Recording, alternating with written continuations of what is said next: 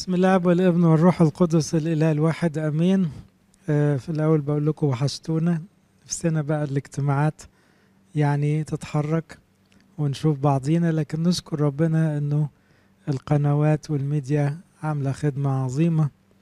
والحمد لله إن كلمة ربنا لا تقيد. النهارده عاوز أكلمكم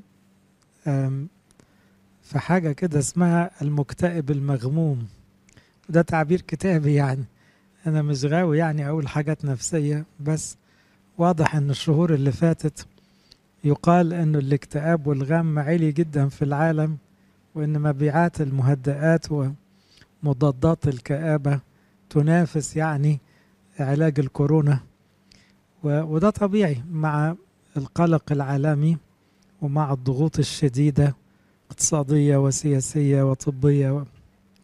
إنما أنا مش الحقيقة أكلمكم خالص عن الكورونا ولا الاكتئاب العادي ده.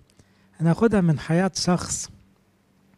اتقال عليه الكلمة دي مرتين مكتئب مغموم واتقالت مرتين وأول مرة خد بالي لأنها ما جاتش في الكتاب كله غير على الشخص ده. الشخص ده للأسف هو اخاب الملك هحكي لكم الحكاية الأول عشان تعرفوا إمتى اتقال عليه مكتئب مغموم مرتين هما حكايتين. الحكاية الأولانية كان في واحد اسمه بنهدة ملك أرام هايج على شعب إسرائيل على ملك إسرائيل اللي هو أخاب في وقت في زمن إيليا النبي. وطبعا بنهدة ده راجل وثن رغم إن أخاب كمان يميل للوثنية بسبب إيزابل إنما يعني ربنا تمجد وخلى أخاب بصلوات إيليا يغلب ملك أرام مرتين. لأنه أول مرة غلبوا في الجبال قاموا راحوا قالوا له يا بتاع بنهد أرام أنت؟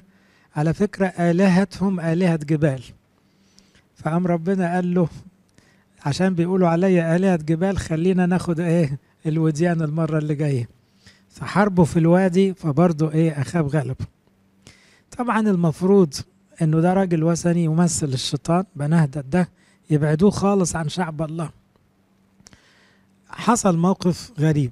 انه أخاب لأنه جبان شوية و وما يهموش الشريعة. الشريعة كانت تحرم دخول أي ملك وثني بالذات بعد حرب ده خلاص يا يموت يعني يهرب لبلده.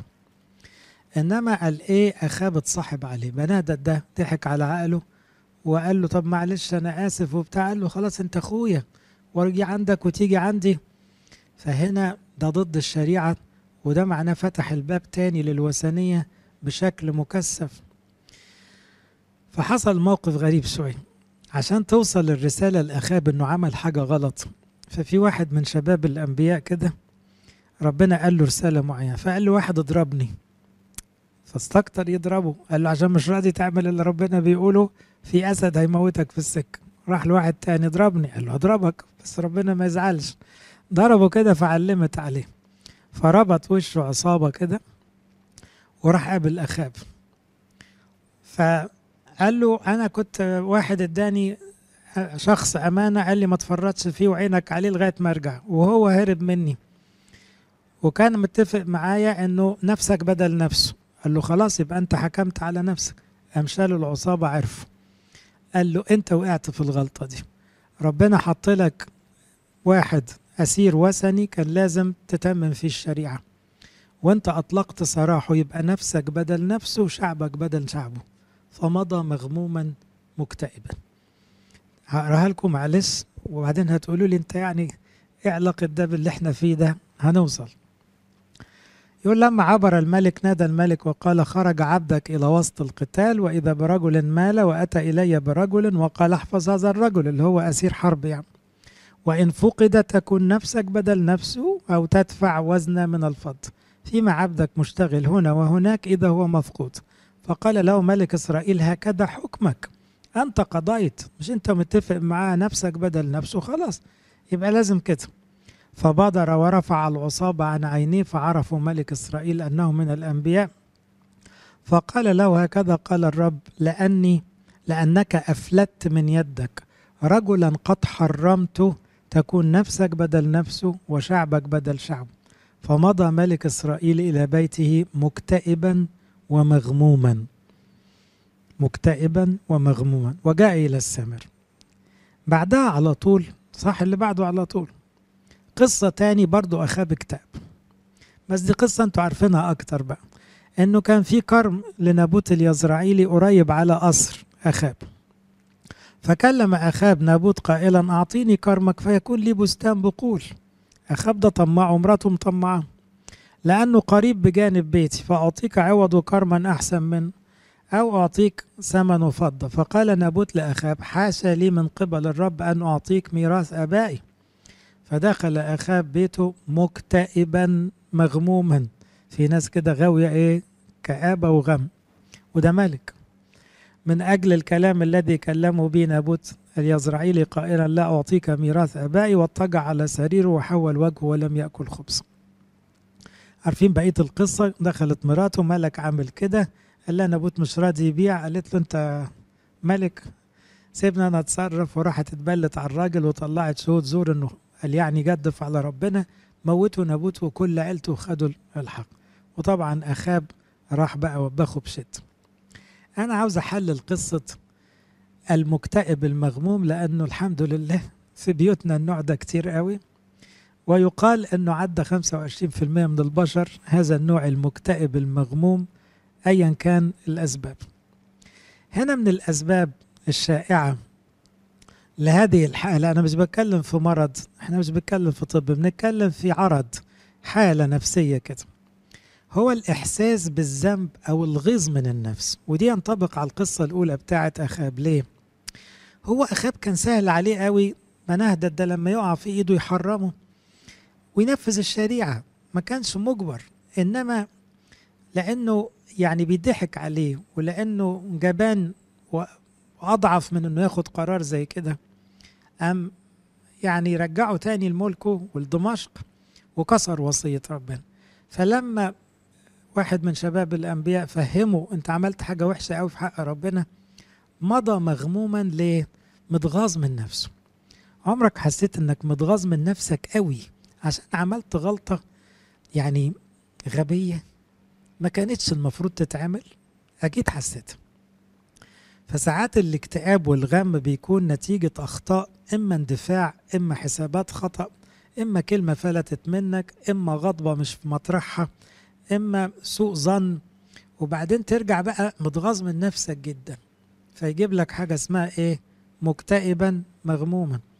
طبعا دي غير التوبة خالص خلي بالكم أي واحد يدخل على الحاجات دي ويتوب يتعدل على طول ويطلع منه الكآبة والغم.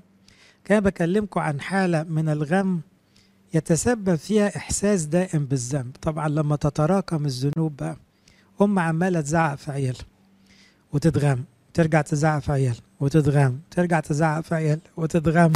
بقت كتلة من الكآبة والغم طول الوقت. ليه؟ لأن ضميرها وجعها بس مش عارفة تبطل زعيق. وهي ضميرها تعب فبتبدو إنها قدام نفسها سيئة جدا فمش طايقة روح وهي مش بتعمل أكتر من كده غير إنها إيه تستسلم للكآبة والغم كما بتغيرش حاجة. سبب تاني من أسباب الاكتئاب اللي بان في القصة التانية. إنه لما نابوت قال له أنا آسف مش ببيع. لو هما ناس لارج يعني ناس عاقلة من حق واحد يقول لك دي حاجتي وأنا مش عاوز أبيعها. إنما في نفسيات غريبة كده إنه اللي نفسه فيه لو ما خدوش يخرب الدنيا. زي العيل الصغير اللي يظبط في حاجة ولو ما خدهاش يقعد يرفص. أخاب من النفسية أو العقلية دي. كان عاوز الكرم ده وحلف عينيه ونابوت قال له بس أنا مش ببيع ورد رد مقنع ومؤدب جدا وعادي. يا سيدي خد في أي حتة تاني. أخاب اتنكد واختم واكتئب وقاعد يعيط. طبعا الشيطان دخل بقى لعب بقى براحته. فهنا في سبب آخر إن بعض النفسيات بتبقى لا تحتمل رفض طلب. دول يعني في علم النفس بيسموهم الشخصيات غير الناضجة اللي هي إيه؟ عاوز حاجة لازم أخدها. ولو ما خدتهاش هستخدم سلاح الغم والكآبة أنكد على الدنيا كلها لغاية ما اللي قدامي إيه عشان يخلص من نكد يقول حاضر ويهودني. ودي حركات عيال مش كده؟ العيل الصغير يزن ويعلي صوته عشان الكبار يزهقوا من الزن يقوم يدوله اللي هو عاوزه. وطبعا اللي بيعمل كده بيأذي عياله وبيضيع مستقبله. حب الاقتناء بما فيه بقى من طمع من يعني أنانية من شهوات من يعني مالك أنت بحاجة نابوت؟ طب نابوت مش ملك وما عندوش غير العزبة دي. عندك أنت الدنيا كلها. دخل أخاه بيته مكتئبا مغموما من أجل الكلام مع أن الكلام ما يضايقش. أرجوك راجع نفسك لما كلام يضايقك هو الحقيقة الكلام ما يضايقش. كلام اللي اتقال واحد بيعتذر بأدب إنه مش هيقدر يعمل ده. كتر خيره إنه رد عليك يعني. لكن أنت تتغم ليه؟ ما هو حقه زي ما أنت ليك حق تحب تشتري. هو ما له حق ما يبيعش. تزعل في إيه دي بقى؟ لا بدل زعلان زيادة يبقى أنت عندك عيب مش العيب في نابوت. وطبعا هو بقى إيه؟ ما تخلص من نابوت. في آية جميلة في الأمثال تقرب الفكرة شوي. تقول الرجاء المماطل يمرض القلب. لما تبقى نفسك في حاجة وعاوزها قلبك مريض تفكرنا بأمنون. أمنون عاوز ثمار وعاوزها بشهوة. يا حبيبي خليك عاقل. دي تعتبر أختك وانتوا ولاد داود الملك. وعيب قوي. ولو طلبتها لأنها مش شقيقتك يمكن يعني يديها لك كزوجة. عنده شهوة يعني إيه بيماطل فيها.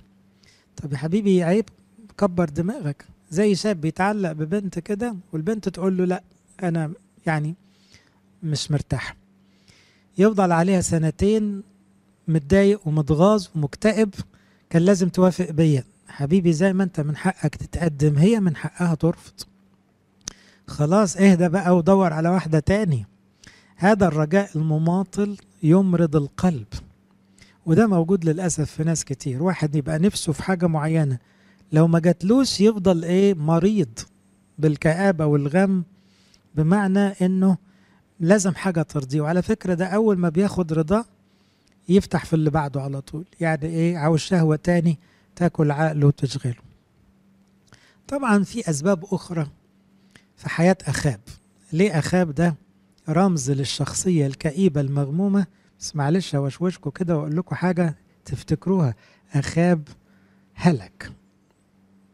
يبقى لما يكون عندك ناحية كآبة وغم كتير حاسب ليكون ده مؤشر من مؤشرات إنك ماشي في سكة الهلاك.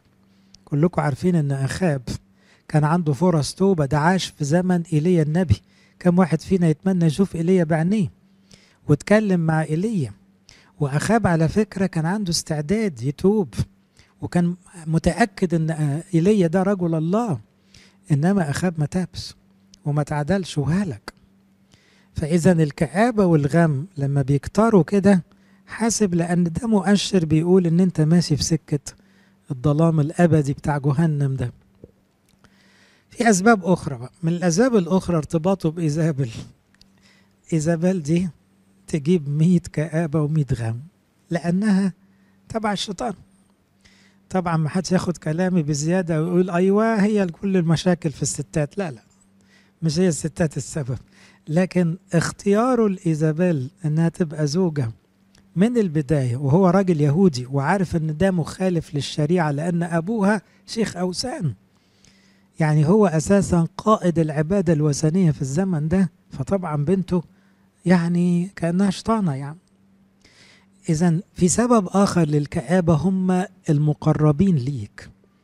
إذا اخترت ناس قريبين ليك ملهمش في ربنا أنت حكمت على نفسك بكآبة وغم ولو ما بعدتش عنهم حكمت على نفسك بهلاك أبدي سبب آخر أنه إيليا سعى في توبة أخاب. لما واجهه في موضوع نابوت أخاب خاف ولبس المسوح.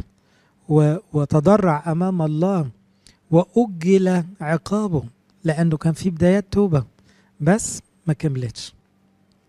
فهنا غياب التوبة تخلي الكآبة والغم مستمر.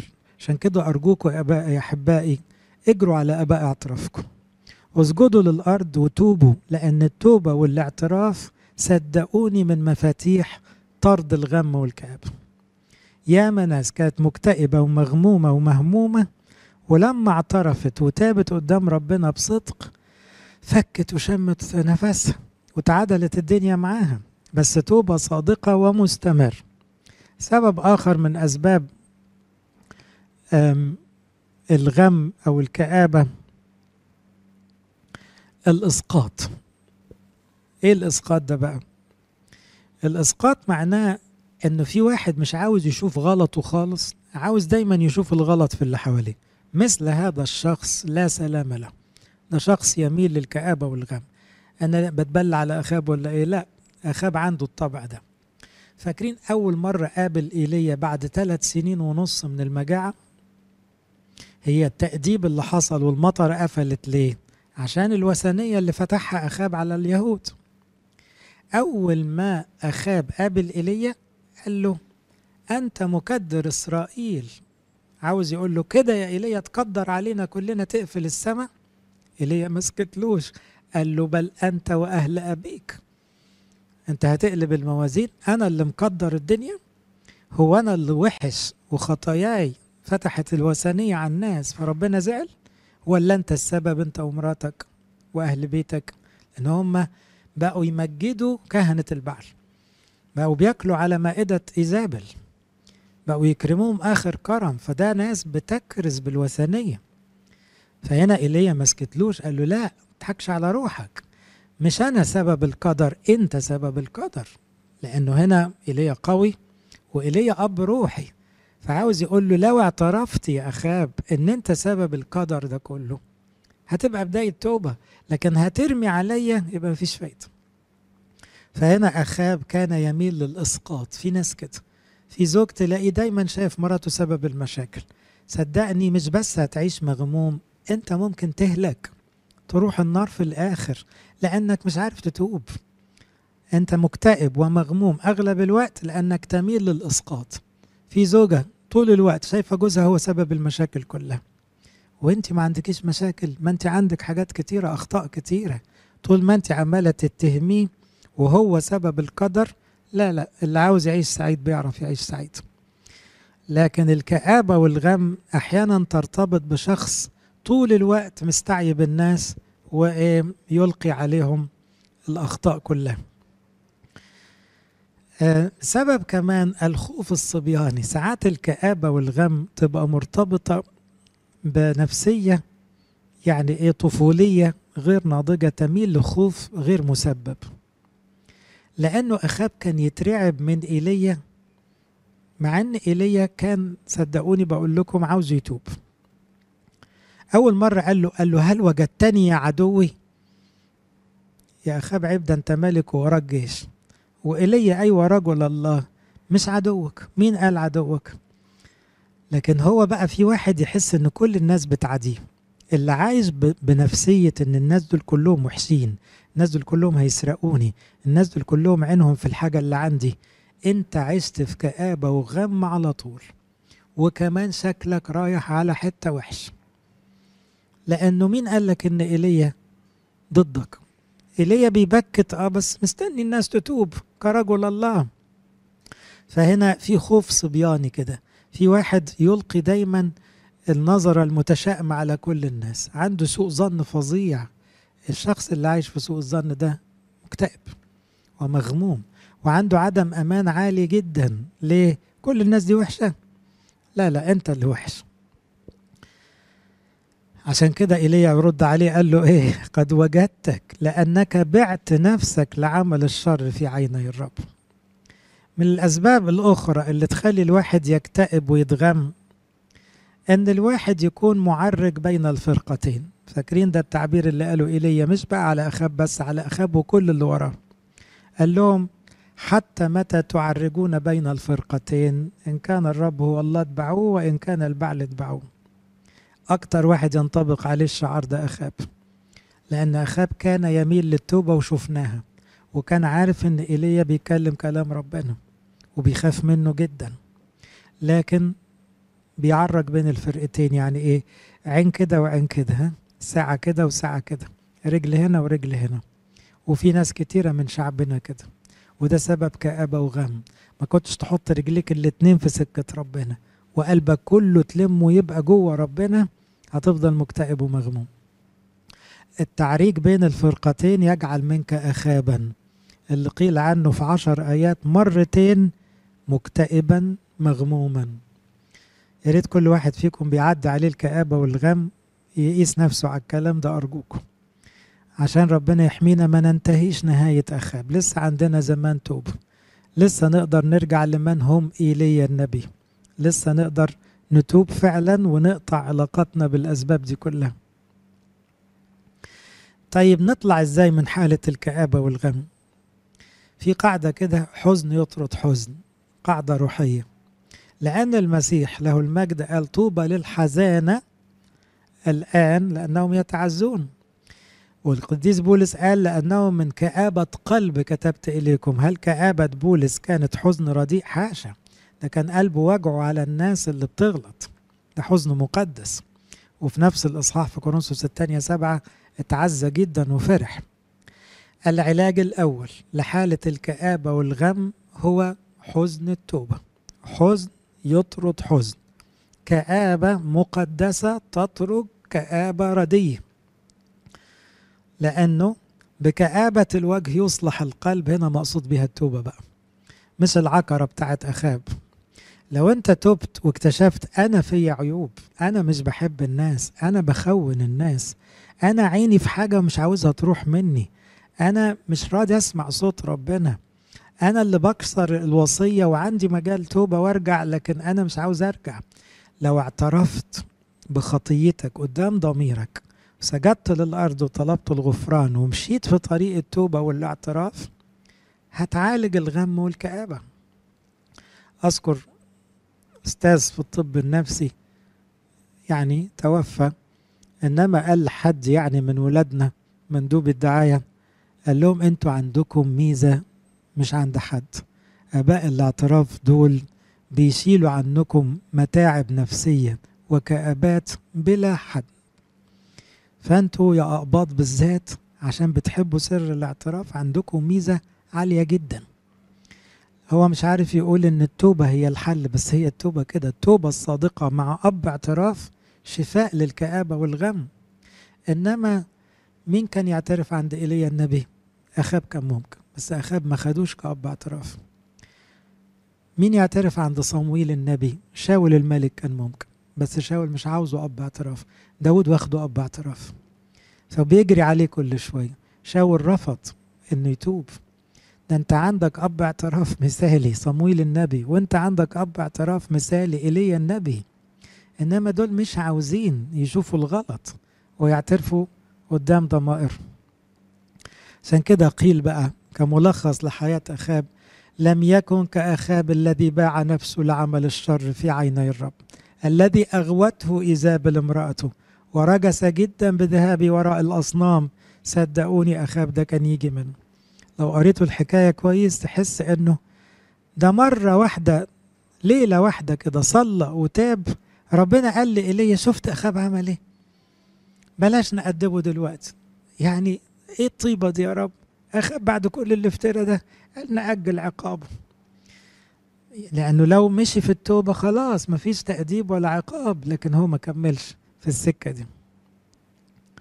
وده بقى الموقف التاريخي اللي في حياة أخاب موقف واحد بس ما كملش. لما سمع أخاب هذا الكلام شق ثيابه وجعل مسوحا على جسده وصام واضطجع بالمسوح ومشى بسكوت. فكان كلام الرب لإيليا التشبه هل رأيت كيف اتضع أخاب أمامي؟ من أجل أنه قد اتضع أمامي لا أجلب الشر في أيامه. بل في أيام ابنه لأن أخزي أسوأ منه. كمان اللي يطلعك من الكآبة والغم حاجة يسموها المواجهة. واجه نفسك بالعيب اللي جواك مش اللي براك. لأن الكآبة دي تخصك والغم ده يخصك. واجه نفسك يا أخاب إنك طماع وعاوز حاجة نبوت ومن حقه يقول لك لأ. واجه نفسك إنك غلاط وخواف وعالج دول الغلط والخوف. لكن هتفضل تعمل إسقاط وتتهم الدنيا كلها أنت مش هتصلح الكآبة ابدا. وهنا يأتي معاه الاعتراف بالخطأ والاعتراف لما بنقصده نقصد اعترفت قدام نفسي الأول. أنا فعلا غلطان أنا فعلا متسرع أنا فعلا حكمت غلط أنا فعلا قلبي أسود أنا فعلا في شهوة غلباني. هو ده اللي جايب لك الغم. بعد كده بقى خد خطوات توبة. طلب الغفران. طلب الغفران بينزع الغم لأن ربنا رحمته واسعة. والروح القدس يشتغل في القلب لمجرد ما الإنسان يقول ارحمني يا رب. فتلاقوا روح التعزية كلها. يدخل ويسكن بقى الفرح والسلام وتبقى دموعك في عينيك بس مبسوط مرتاح. والكآبة راحت ليه؟ لأنك بتطلب غفران. كمان أعمال التوبة يعني إيه؟ التوبة ما تكملش غير بقرارات. كان لازم واحد زي أخاب ده يسيب إيزابل لأن دي مش جوازة. ده دي يعني شخصية غلط وهو كاسر الشريعة أساسا. وهي اللي علمت الشعب كله الوثنية هو مش قادر ياخد القرار. وكان لازم يكمل في سكة التوبة وعبادة الله لكن ده بقى مصر إنه يفتح باب الوثنية ويصرف على كهنة الأوثان. أه الحقيقة في فرق بين التوبة والندم. أخاب ممكن تعتبره ندم بس زي ندمة يهوذا دي اللي هي ما فيهاش توبة ما فيهاش تغيير ما فيهاش رجاء ما فيهاش صلاة ما فيهاش محاولة. لا ده واحد متضايقه بس طب ما هي كآبة يهوذا خلته ينتحر لكن ما خلتوش يتوب. وكآبة وغم آخاب انتحر روحيا. كمل في السكة الغلط لغاية ما هلك. كمان في واحد يقول لك صعبت عليا نفسي. أخاب حس بكده صعبت عليه نفسه لما إيليا مسكه إيه غسله. طب هو لما إيليا يوبخك ما تخاف وتتوب لكن تصعب عليك نفسك يبقى كرامة يبقى كبرياء. وماله حبيبي ما كلنا بنغلط يعني. طب ما بطرس أنكر. بس كبرياءه ما عطلوش عن التوبة بالعكس باتضاع بكى بكاء مرا واستنى حضن المسيح والدنيا ظبطت. بولس الرسول بيعترف علنا كده أنا الذي كنت مجدفا ومضطهدا ومفتريا ولكني رحمت. يبقى هنا ما يصعبش عليك نفسك لأنه اللي بيصعب عليه نفسه بي بيكمل على نفسه بيزود الكآبة والغم مش بيعالج نفسه. خليك واضح مع نفسك عالج أنت نفسك شوية لو خاف خوف مقدس من إنذارات ايليا ما كانش وصل لكده لكن هو خايف خوف نفساني. مزود معاك كآبة. خوف الله يعطي سلام. خوف الناس والدنيا يعطي عدم سلام. هل أخاب لما حكم على نفسه يا ريته حكم على نفسه. هو ما حكمش على نفسه فضل يحكم على الناس كلها لكن ما خدش الكلام على نفسه. بيبقى حتى لما جه يحكي له الشاب ده حكاية كنا واحد خدناه من الحرب وقالوا لي حافظ عليه وأنا ما حافظتش عليه. فقال له تستاهل ما انت حكمت على نفسك. هو نسي إن القصة دي تنطبق عليه. فهنا الإنسان اللي بيتعود يحكم على الناس بيفقد تماما إنه يشوف أخطائه. زي ما قالها المسيح يا مرائي آخرج اولا الخشبة من عينك. حينئذ تبصر جيدا أن تخرج القذى من عين أخيك. هتساعد ناس يرجع لهم سلامهم وأنت فاقد سلامك. روح عالج نفسك. مش كده؟ هتساعد ناس على التوبة وانت مستسلم لشهواتك. هتساعد ناس على العطاء بسخاء وانت عبد لفلوسك وحبك للمال. استنى بقى طلع الخشبة الأول وعالج روحك الأول. أفكركم تاني من أسباب اكتئاب وغم أخاب أنه لم يصل إلى غرضه. شهوته غرضه حقل نابوت واكل عقله وده يعني غباء منه لأنه راجل ملك كل الأراضي ملكه تقريبا وهو غني جدا ومش محتاج خالص. إزاي تاكل عقلك حتة قد كده؟ وتسيطر عليك وتخليك تقتل عيلة كاملة بريئة. إيه اللي جرالك هي الكآبة والغم توصل لكده. لقرارات غريبة جدا. شاول الملك كانت قراراته غريبة جدا. قتل 80 كاهن. قال بإيه بحجة بيدافعوا عن داود لأنه جواه غل وغم وكآبة مستمرة بسبب داود مع أن داود كان بيحبه فشاول ضيع نفسه وأبديته بالتصرفات دي. في ناس بيبقى عندها إحساس داخلي أنه قليل فدايما إحساس القلة وصغر النفس يخليه دايما يسقط كل شيء على الآخرين وعايش بدماغ المؤامرة. عارفين في ناس بتبقى عايشة حاسة كل الناس بتتآمر عليه. حبيبي ما حدش بيتآمر عليك غير الشيطان. وانت فريسة سهلة بصراحة مديله الفرصة. لأنك بعيد عن التوبة وعن النقاوة وعن الحب ومستسلم لدماغك دي اللي عمالة إيه؟ تلوم الدنيا كلها. أخاب ما تعلمش من كل الخبرات دي. أخاب فضل مكار وجبان. سامحوني في كلمة جبان بس هي فعلا في شخصيته كده. لأنه بعدها بشوية حصل حرب تاني. مش عاوز يدخلها لوحده فراح ليهوشافاط نسيبه اللي هو ملك يهوذا. يهوشافاط ده راجل روحاني راجل طيب. قال له تيجي معايا. يهوشافاط اتضحك عليه. قال له أجي معاك. شعبك شعبي وجيشك جيشي ومصلحتنا واحدة. فقال له إيه بصوا المكر. يهوشافاط خليك أنت لابس ملك والناس كلها تمشي وراك. أنا هتنكر وأعمل عسكري عادي. ما هي واضحة يا يهوشافاط. ده بيقول لك عشان يوم ما يموتوا الملك يموتوك أنت. تخيلوا أخاب لهذه الدرجة من الغش وهو فاكر نفسه ذكي. طبعا في الحرب دي بالذات طار سهم بقى عشوائي دخل قلب أخاب. طبعا مش عشوائي. ربنا حكم عليه قال له أنت هتضحك على مين؟ تضحك على يهوشافاط لكن هتضحك على ربنا. ويهوشافاط بس اتجرح لأنه ما كانش المفروض يدخل المعركة دي. أختم يا أحبائي وأقول لكم لماذا أنت حزينة يا نفسي؟ كل واحد يسأل نفسه ليه تميل للكآبة؟ ليه الغم زاحف على قلبك زيادة؟ يا في حاجة واكلة دماغك زيادة ملهاش لازمة ابدا؟ يا أنت عندك إحساس بعدم أمان ملوش معنى وأبوك كله ربنا؟ يا أنت غلطان بس مش راضي تتوب؟ وعمال تسقط أخطائك على كل من حولك؟ شوف لك السبب عشان تشوف له الحل والحل دايما اللي قاله المزمور لماذا حزينة يا نفسي؟ لماذا تأنين فيا؟ ترجى الله. روح لربنا قول له يا رب شيل مني الكآبة والغم. بإيدك الحلوة بأفكارك الحلوة بالمحبة اللي هتحطها في قلبي عشان أعرف أحب الناس وأعرف كمان أطلع من اللي أنا فيه. لإلهنا كل مجد وكرامة إلى الأبد.